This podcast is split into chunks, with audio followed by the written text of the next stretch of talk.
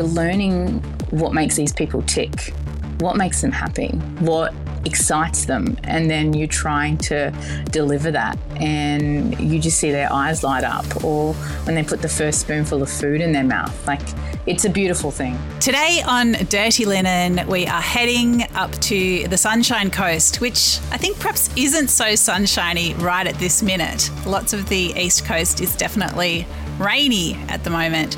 We are chatting to Jade Taurihha from Humble on Duke. Jade has been on my brother podcast, Deep in the Weeds, before, and it is awesome to welcome her back to the network. Jade, great to have you here on Dirty Linen. Thank you. Thanks for having me. How are things for you at the moment? Yeah, pretty good. Um, it's, yeah, exactly how you said, not so sunny and pretty rainy, but nothing compared to the rain we had earlier in the year. So, but I don't know, apparently we had our coldest day yesterday. It wasn't too bad. We still have some people that want to sit outside in the cold, and I secretly judge them, but they love it. So, um, not too bad. We're, I think we're in the middle of the holidays. Um, we don't have a large um, children market at our restaurant. So, yeah, I mean, it's busy um, and we're pretty consistent most weeks anyway. Um, so, yeah. Put us in the picture. Like, tell us a little bit about Humble on Duke for people who haven't been there or perhaps don't know what you do. Um, very small. Um, so we have a little 14 seater restaurant um, in Sunshine Beach, which is about four minutes from, oh, five, six minutes from Hastings Street um, and a little bit quieter, but a, a quaint little village. Um, we serve modern Australian, Middle Eastern style food. My partner's actually the chef, and she's the only chef in the restaurant and kitchen. And then there's myself and Michaela and Ali out the front. So really tiny. We do two sittings, always a set menu, and just try and make people feel good with food, wine, and banter. Yeah, well, I mean, it sounds beautiful, so personal and very bespoke. But I reckon, you know, I guess there'd be advantages and disadvantages, or perhaps, you know, challenges with running such a small restaurant. You know, tell me about the the pros and cons. I think the positives are, you know, there's obviously a huge change and a huge challenge with hospitality at the moment, and people either being able to keep staff or just find staff initially. So we're really lucky where I only have to rely on Stacey in the kitchen. So, um, you know, if she's if she's unwell or either of us are unwell, we rely on each other and we just push through for any reason, or if we're tired or anything like that. Um, but we can manage it ourselves. If you know, I've got two two front of house girls, but if they're away, which the last five weeks has been a bit of a challenge because I've had my main girl go away on a four week holiday and then I almost didn't have anyone. Um, and I just shut I shut a couple of tables off and I said, well, okay, well, why don't we just do it how we originally planned to do the business? And I just serve 10, 10 people at a time. And yeah, you help me reset and then we move on to the next sitting. So we ended up getting a really, really good staff member, a, young girl that's come on. So we're lucky. But it was just a matter of closing off a table. Um, we only have a total of, of five tables in the restaurant. So we thought, well, we'll cut off a table that's can sit four people, and then I'll just manage it myself. Um, so that's that's a positive. Like I feel like if you have a bigger venue, the stress levels are, you know, how do you? I don't know how they do it, and I just I take my hat off to them. Um, because yeah, when you've got a bigger venue like that, you've got you can't be everywhere. Um, positives, keeping it small. Um, it's we're pretty consistent with the experience and the food that we can deliver to guests. We have the same people that come back every week, um, so that's beautiful. Um, and yeah, like it's it's pretty positive. You're not having to do 80 plus hours in a venue. Like we are only open four nights a week. Um, we used to be five, uh, but that started to take a toll on like our mental and physical health. So at the start of this year, we made a decision to drop it down. Um, and sort of have a work life balance, which balance doesn't quite exist, but you know, you, you like to think it does sometimes. So yeah, there, there's a lot of positives. There's also negatives. Um, I find being so small, if you have things that impact you, like people not showing up or cancellations, that that affects us straight away and, and us personally that just means we don't get paid that week and and our staff do or food is is is wasted so you know being being limited days being limited number of seats um, and how we've designed our menu we've we've really got to be careful with that so yeah Jade, yeah, there's so much in what you say, and I think you know the things that you speak to are, are issues that I guess every hospitality business is speaking to in different ways, you know, looking for that balance, the impact of no shows and cancellations. But of course, in a small business such as yours, it, it, it can have an outsized impact. And it, I was really quite shocked to um, trawl through a Restaurant and Catering Industry Association report recently. This is from 2021, and it said that 63% of owners underpay themselves. Um, so I mean, we know Hospo's, you know, notorious for sometimes underpaying staff, um, but I think that whole uh, that whole notion of owners underpaying themselves and really sacrificing their own income for, for those of their staff or their suppliers, whatever it might be, all those all those on costs, uh, isn't something that's spoken about as much. And of course, as much as you know, I can hear how much you love what you do. It's, it's got to be a viable business as well, doesn't it? Well, that's it. Yeah, like you, uh, you know, Stacey's been a chef for 21 years. She's worked in New Zealand, Australia, Dubai, and then we come back here. And she is she's a superstar. I studied hospitality when I was 19 um, in Adelaide. I wanted to get in the industry. I wanted to be a restaurant manager, and I unfortunately couldn't get a full time job however many years ago. I'm going to show my age when I say that, but yeah, 15 years ago. Um, so I left the industry and then I've come back to it um, and, and done that, had those full time jobs. Um, and it was a time where we were like, okay, we need to do something on our own and we need to, yeah, and we're, we're passionate about our industry, we're passionate about the people um, in it. And it's funny because we had a conversation the other day, and I was like, God, I miss the days when you could just apply for annual leave and take a couple of days off work. Because if we do that now, we're not just losing a couple of hundred dollars, we're losing thousands and thousands of dollars. So, um, but it's, we are passionate. And, you know, I heard it, I think I heard it recently on a podcast that passion will, I think it was someone you just um, did one with, but passion will only get um, restaurant owners so far. And then after that, you, you really need to think about, you know, what you're doing. Um, uh, we've been open for a year and eight months. Um, and, and money is obviously a, taboo topic. Um, our photographer was talking about this the other day, and, and I'm probably going to be pretty raw and honest with you. And we've only really started paying ourselves something from February, March this year. Um, and we've put that money that we've earned and, and lack of money that we've earned for the past year and, and seven months back into the business because we want it we want to be better and we want to learn and we want to make sure that everyone's having a fantastic time. It's it's the dream. It's the dream to own your own business and to set your own rules, but with that comes severe sacrifice. And I never want this to be about a negative thing. Like it's it's a beautiful thing. We're literally living the dream but working super hard. But also there's that other element where you need to educate people and go, hey, these are two little people that are necessary not they're not going to get paid if you don't turn up or um, you know everyone else is going to get paid before them which is the reality of, of owning your own business. But yeah um, i think the data that you were just talking about i was um, reached out to belinda clarke from the restaurant and catering as well and just about you know where have our staff gone and the impacts of cancellations and i was shocked that i the numbers 20% um, the impacts of cancellations and no shows on small restaurants is 20% of bookings. I was like, no, surely not. Uh, well, I mean, we know that if that's the case, I mean, there is no profit because we know the margins are not 20% plus.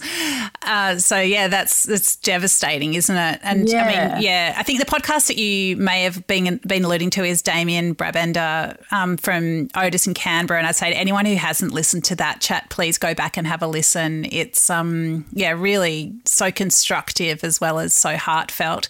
And yeah, we also had a good chat with Belinda Clarke, the incoming CEO at Restaurant and Catering. So that's another good one to have a listen to if you haven't caught up on that.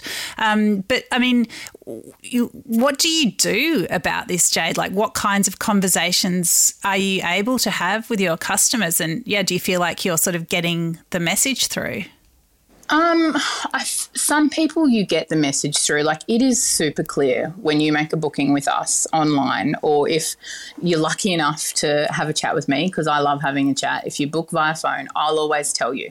I'll always say our cancellation policy is 48 hours, because you get people that book a table, and the largest table we we do is a six. But if you book a table of six, that's almost half my restaurant. So if you cancel two days out of that booking or even the week before, I then have to fill that. Um, and I've got to find six seats, six bums to put on seats. So um, our cancellation policy is clear. It's 48 hours. If you cancel within that time frame and we fill the spot, no problem.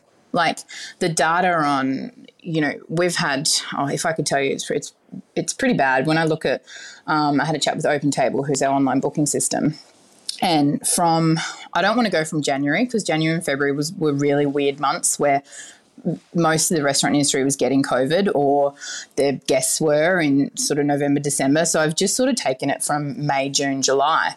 But in May this year, I had 25 bookings cancel, a total of 80 people.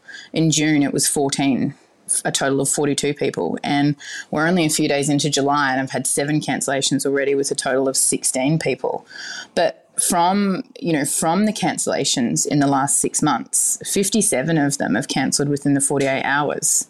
You know, um, the amount of people we've charged out of all of those bookings is six. And three of those have got vouchers for the full amount. Like we're pretty fair, but we're having to have this conversation with people. Um, earlier this year, and this is this was a real sort of stressful time for us.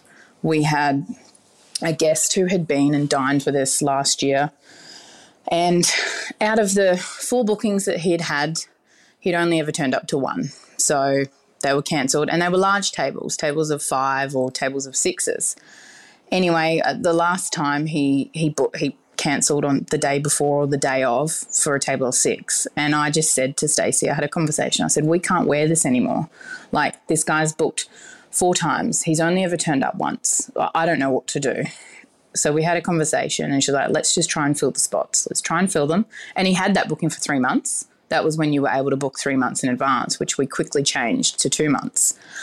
Anyway, we, we ended up charging him and it's it's a hefty cost, but it's it's probably a third of what our um, average like spend per head is. So it's less. So we're actually losing money. Um, I've already said no to people to come for dinner. They've emailed or, or rang me and I'm like, sorry, we're fully booked.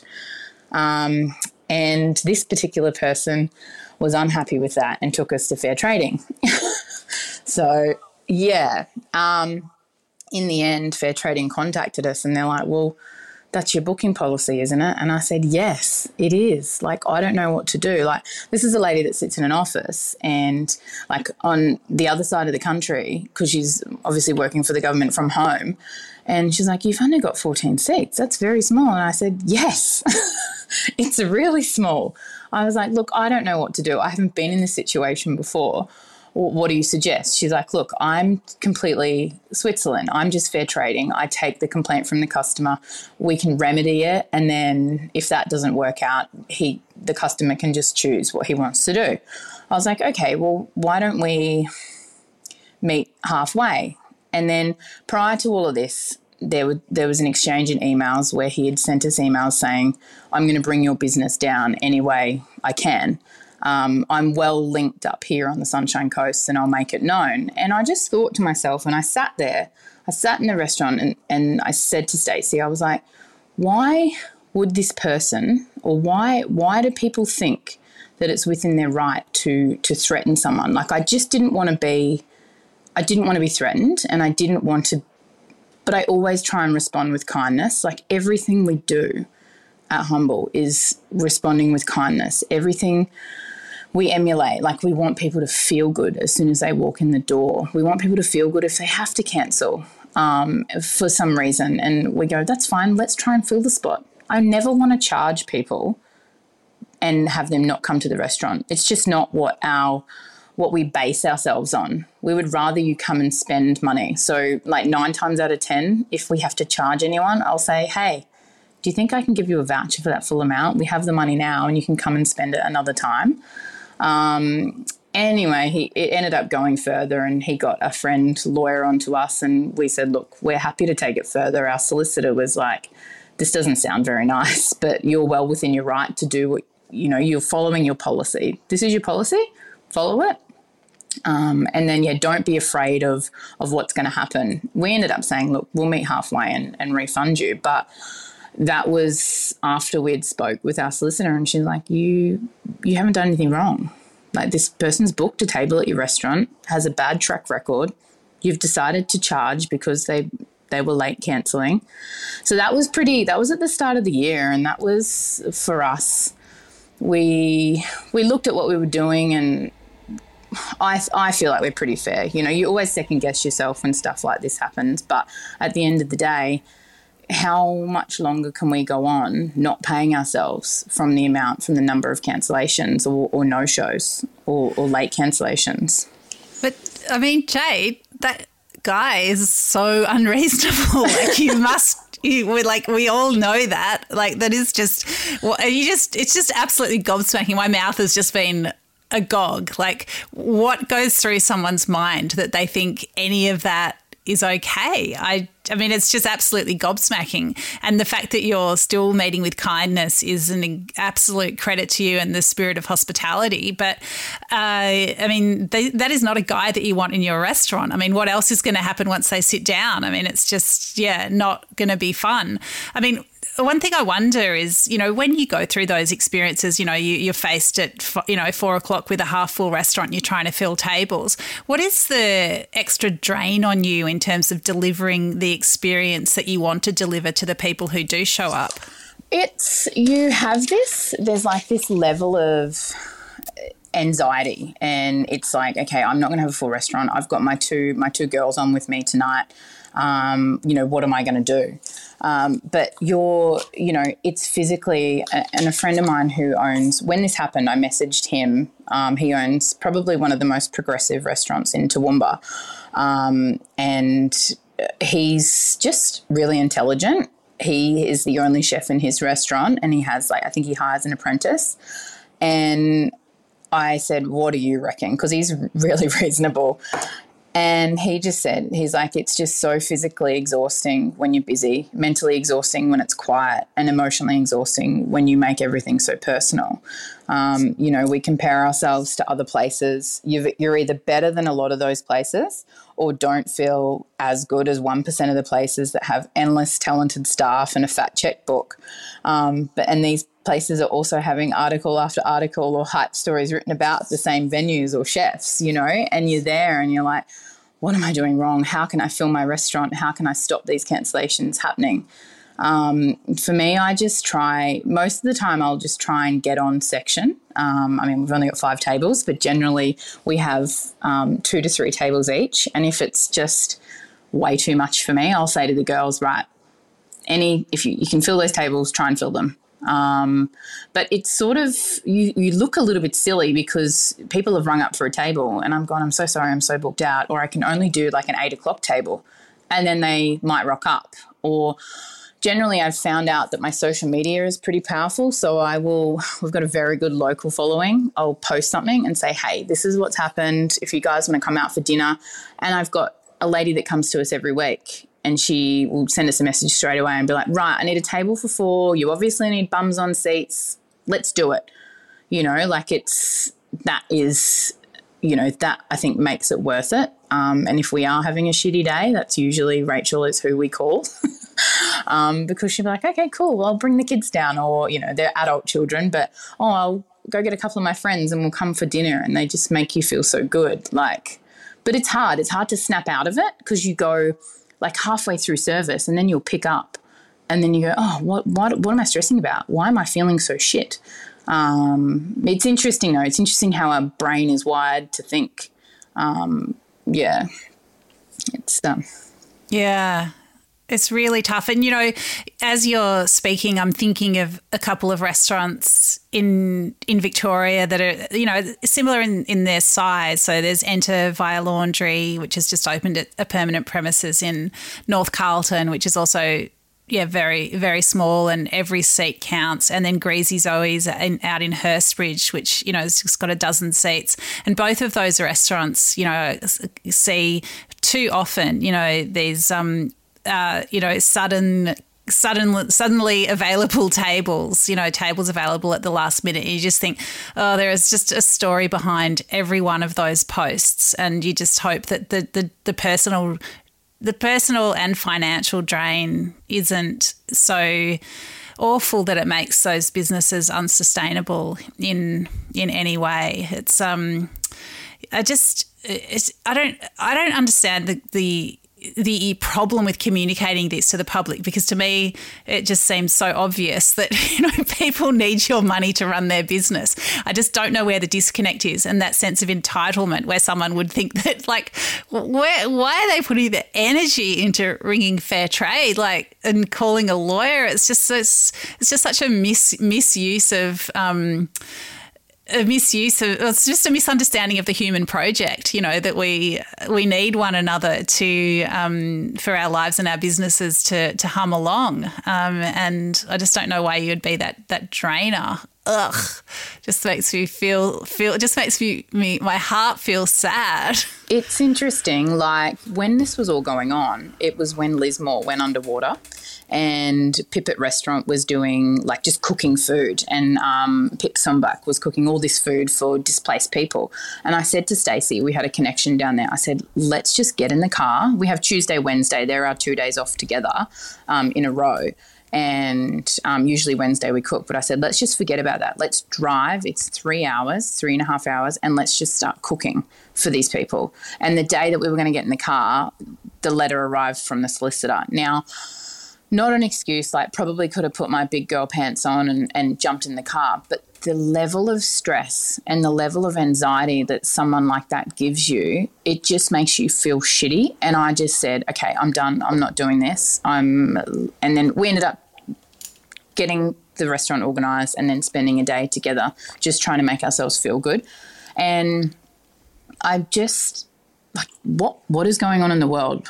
A, look what's going on around you, and B, um, can we just treat people a little bit nicely? Like, yeah, kind? like, I don't know. I want to let's change tack slightly, Jade, and just pick up pick up on something you said a while back, which was that when you were uh, it just it's just an unthinkable thing for anyone to say now is that you couldn't find a full time job as a restaurant manager. Um, I mean, where do you just in a macro sense, like where do you think staffing is at? Why? What a what do you see about you know we know about internationals. We know we know that we've lost a lot of you know talent in that way, and that and that people aren't flooding back. But what else do you see like in terms of perhaps people leaving the industry or not getting into the industry in the first place? Yeah, I've got some stats from Belinda. Like, I wanted to just get her insight. And then another chef, Neil, who you might know, he did some stuff when you did your thermo stuff. I think was it at Huxtable in down in Melbourne. Yep. Yeah. Um. So I got some. He's a very um, seasoned chef you know, um, he'd been around for a while. So I sort of asked him some questions and just got some insight for him. He's actually about to own, um, open his own wine bar slash restaurant in Hervey Bay with his business partner. Now, this is a chef who's 43. He's worked in some of Melbourne or Australia's best restaurants, and he's like, I just got to do something for myself. So people, I think there's a there's a number of people that are going, okay, how do I do something that's I'm going to enjoy, that's going to be rewarding for me. And I'm at that age now where I probably need to do something. And then you've got these other people. We were standing in our restaurant the other day, and our delivery new delivery driver from one of our suppliers, which is probably um, like dry goods supplier, he walked in and he's got this high energy and he's like, "Oh, hey Stacey, I listened to your podcast that you did with Huck the other day. That was so cool." And we were like, "Oh, what's your name?" Or like, "Are you a chef?" And he's like, "Yeah, I've been a chef for twenty plus years. Um, he was a chef up here at a really good restaurant." Um, for five, six years, like a chef de cuisine, and he's traveled and worked professionally in seven countries. But I stood there and like my heart broke a little bit because it's another great chef that our industry has lost. And not saying that the job he does now is is not adequate, but he's he's still kept his foot in the door somehow to to hospitality because you can never leave. Like it's, I mean, some people can, and the smart ones maybe I don't know, but um, yeah, like he's kept his foot in the door, but I just I looked at him and I had you know I was and I messaged him later and I said hey do you mind if I share your story? Because for me you know and I've watched it happen in the last 6 months I'm watching people leave the industry. Now it's you know at the start of covid it was considered an unstable an unstable industry. People left they went to other industries, they liked the conditions, and then they've gone, oh, well, I can do this. Hopefully, those people come back because there's something slightly abnormal about us, beautiful hospitality people, that goes, you know what, I need that adrenaline rush again, or I need to do this, or, um, and hopefully they come back. But then, yeah, there's other people. Um, we were hanging out with another chef. Actually, I don't know if you follow him, Andy Cooks. Um, he's got some fantastic um, cooking videos on, on Instagram and TikTok. I don't know how to use TikTok, I'm too old, but um, we caught up with him and he, like he said to us, he now works, he's like an executive chef for um, a huge, one of Australia's biggest abattoirs, and he does. I'm not sure what his job is exactly, but we tried lots of great cuts of meat. But he said to me in there when we were doing like a little test kitchen, he goes, I won't step foot inside a service kitchen again because he's done some serious work on himself, um, you know, mentally and physically. And he's got a beautiful job now and, he, and he's got a, a social platform where he can do what he wants to do and carry out his dream. But again, another chef who has worked across the world, mostly in UK kitchens and with some of Australia's best chefs. And you just there's that you know there's that element of mental health um, or you know physical health as well that and I think that's something we probably need to talk about as well and, and have that as an open topic in um, in hospitality. Um, one of my girls said to me recently, she's like, oh, I think I'm going to go get a mental health appointment. And I was like, that sounds fantastic. I feel like everyone needs therapy and that there's this stigma around it, especially in our industry. So, you know, you've got these you've got these people that have left and go, I'm not I'm not going to step foot in there, and then you've got these other people that have left and said, this is all right. This, you know, hospitality is fun, but I'm I'm in this industry now, and it's this is good. This will do for now, or, or I'm having a great time. So I think, yeah, I don't want to talk about the c word, but I think yeah, at the start of that, that's changed a few things and. Um, I think it's going to be a bit more of a challenge now, more so, because, yeah, there's what's happening in the world and yeah, there's so there's so much in, in what you say, and I, I didn't know about Andy Cooks, but I've just found him, and it's so his name's Andy Hearnden, and yeah, he's got like half a million followers, and uh, I, I, I guess there's like you know, there's there's there's different ways of looking at it. I reckon because on on the one hand, you could say, isn't this a great industry? There are so many different pathways. You never know where it's going to lead. You know, I was a chef then, and now I'm a TikTok star. Whatever it is, you know, like that's not necessarily negative. And perhaps you know, if it's about you know getting food to the people in all kinds of different mediums, then perhaps that's that's a good thing. And um, you know, maybe have spending time as a chef in kitchens and restaurants uh, can be part of somebody's rich and varied career, and, and that and that's a positive. But on the other on the other hand, of course, you want the industry to be nurturing and sustainable and workable for anybody who feels like that's their place long term. And yeah, people shouldn't be sort of spat out of kitchens and restaurants. They should, you know, be leaving of their own accord, you know, to a positive next step, whatever it might be.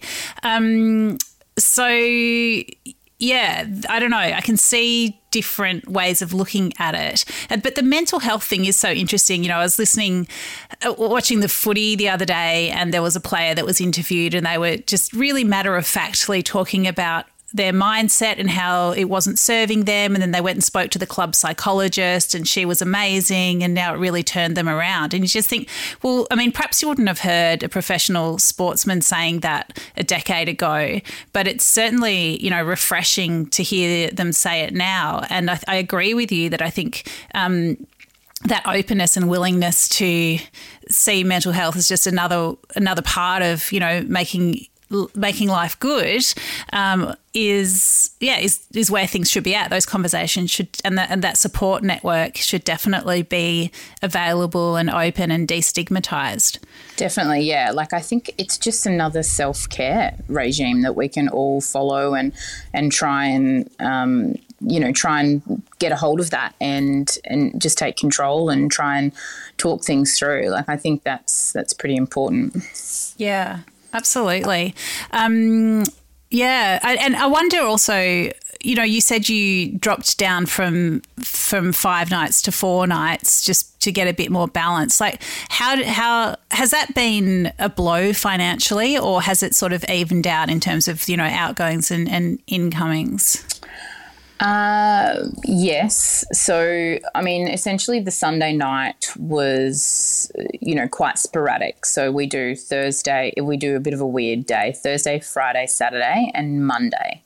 Um, Monday is most of the time um, our biggest night, um, right up there with Saturday. So, um, Sunday was like too sporadic. So, we got rid of that. I think in the initial first month, but we were coming out of like, you know, towards the end of summer, we were taking the same amount of money because we're only a new business. We've only been open for a year and eight months. Um, now, as you know, we start to slow down, but then we, we're starting to pick up. You're pushing and you're grinding for, for more and get people in the door, bums on seats. But it was just, it was more important. I would get in there on a Thursday and be in tears most Thursdays because I hadn't ordered this or I hadn't done that or I've got too much to do. And I usually would help Stacey in the kitchen for a short amount of time. And it, why? Is it worth it? Why am I in tears every Thursday? So, you know, we've just changed it a little bit where we drop the Sunday. That's our only day off. Um, we do a little bit of work. And then Wednesday, we spend all day Wednesday in the restaurant. We get there at 8.30 in the morning. I do a kitchen shift with Stacey and then we you know, we do our ordering or things, anything that needs to be done. Um, and then Tuesdays spent just doing um, creative things like menu or stuff like I'm doing with you now or marketing or so we're probably working more, um, not having like a whole lot of time off. Like Sunday's a good day, a nice day um, we're just having to prioritize and strategize and go, okay, what do we need to put energy and, and things into at the moment? So, yeah. But financially, yeah, definitely. Okay. So, Jade, just let's get a bit golden. Like, tell me about a beautiful moment, something that really charges you up and keeps you going. Like, what is it that you love about what you do at Humble and Duke? Oh, it's the people. It's the people, hands down. Like you you serving the same people. I, well, I'm I get the same people that come back. I've had a chef that's come in and, you know, halfway through his main meal, he was in tears because he's a bit of a creative himself, and he's like, I can taste the love in Stacey's food. I like I'm watching you run around the restaurant with you know with your girls and everything you do. And it's those things. It's it's the words that are said to you like that that that mean more. It's um yeah it's the relationships that we're building with people. Um, and you know there's that fine line between you know you're the person that owns the restaurant that they come and dine at and then there's this beautiful other relationship that you're building with them and you never want to overstep. So you never, we're not that place where we go, yeah, cool, let's go out for dinner or let's hang out and have a few drinks because we want to keep it professional. But you've also, yeah, you're you're learning what makes these people tick, what makes them happy, what excites them. And then you're trying to deliver that and you just see their eyes light up or when they put the first spoonful of food in their mouth like it's a beautiful thing like watching the human interaction and just yeah it's it's pretty pretty electric. Oh i love that. Scott yeah shivers and tingles but i think i also can see that to allow yourself to be so open to those positive feelings and that that sort of yeah glowing feedback that it is going to open you up to the harsher words and feelings and actions of people that come into your orbit. But jade i really i really wish you and stacey all the good things all the beautiful people coming in and reinforcing uh, and i suppose yeah, powering the the energy that you put into what you do. Um, it just sounds like a really beautiful business that you're building, and um, yeah, I hope the the world can reflect that back to you and help it help it power on. But yeah, so beautiful to hear from you today. Thank you. It's weird, isn't it, that we exactly what you said. We always focus on the, the negative more so than the positive, and sometimes there's always more positive and we're weird as a human race i think we're but it's a beautiful thing and yeah i feel really it was lovely to speak to you yeah, well, really, really a privilege to speak to you. Um, can't wait to get up to the Sunshine Coast and enjoy um, your hospitality. I know you love to serve your regulars, but perhaps you'll allow a drop in to come in as well. um, definitely, yeah, definitely. Thanks so much for your time today, Jade. So good to speak to you. Thank you. Thanks so much.